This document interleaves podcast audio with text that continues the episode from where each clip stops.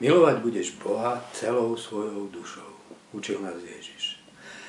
Slovo duša označuje bytosť vnímajúcu svet. Mám 5 zmyslov. Cez nemi svet ohlasuje svoju prítomnosť. Zmyslovým vnímaním všetko začína.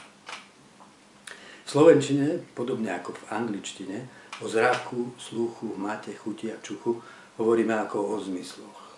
Zároveň však povieme, toto je nezmyselné, alebo toto mi dáva zmysel. Medzi čistotou zmyslového vnímania a nachádzaním zmyslu vo svete existuje priama súvislosť. Všimnime si toto. Už v akte vnímania človek uskutočňuje výber. Prostým prenášaním pozornosti si z celku prítomnej skutočnosti vyberám objekt záujmu, nechám ho vystúpiť do popredia, všetko ostatné sa mi stáva pozadím. Vracali sme sa z návštevy. Ty miluješ myšlienky viac ako ľudí, povedala Jarka. Nechápal som. Počúvaš iba to, čo ľudia hovoria, nepočúvaš, prečo to hovoria. Vysvetlili. Vysvetlila.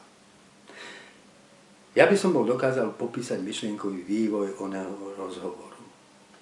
Jarka by si z neho asi veľa nepamätala. No vedela by povedať, ako sa kto cítil. Pamätala by si emociálny vývoj rozhovoru. Každý sme vnímali inú časť reality. Do stredu mojej pozornosti vstúpili vyslovené myšlienky.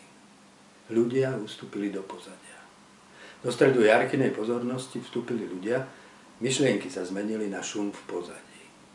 To, čo sme vnímali, bolo dané orientáciou našej pozornosti. Je pozoruhodné, aké sú si v grečtine blízke slova modlitba, prozeuche a pozornosť. Prozoche. Upozorňuje nás Jean-Yves Liliup. Pozorný človek je modliacim sa človekom. Modlitba nie je totiž ničím iným, než pozornosťou srdca voči jedinej prítomnosti, ktorá robí z každej veci to, čo je prítomné. Je jasným a citlivým rozpoznaním toho, ktorý je prítomný vo všetkom, čo je. Umeniu pozornosti nás Ježiš učil takto. Nezhromažďujte si poklady na zemi. Zhromažďujte si poklady v nebi. Veď kde je váš poklad, tam bude i vaše srdce. Lampou tela je oko.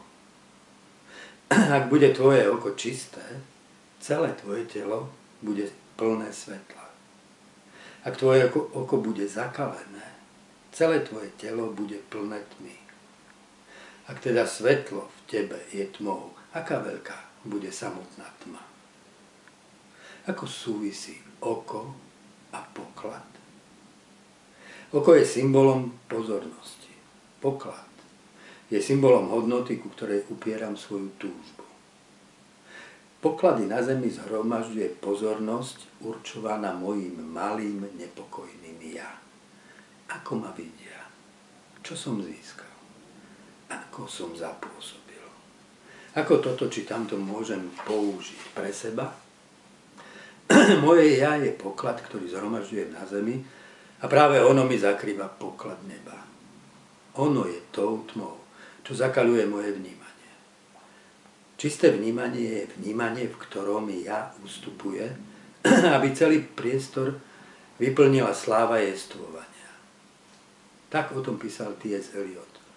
Hudba, ktorú počúvame tak dlho, že ju nepočujeme, ale stávame sa tou hudbou, pokiaľ hudba trvá. Sedieť v lese, zabudnúť na seba, byť iba okom naplneným majestátom lesa, uchvátený slávou jestvovania. Radovať sa z tej slávy, radovať sa v Bohu, vychutnávať tú všetko naplňajúcu veľkosť, bez ohľadu na to, či som alebo nie som. To je stav čistého vnímania. Milovať Boha celou svojou dušou znamená práve toto. Celým svojim vnímaním vstupovať do modliacej sa pozornosti.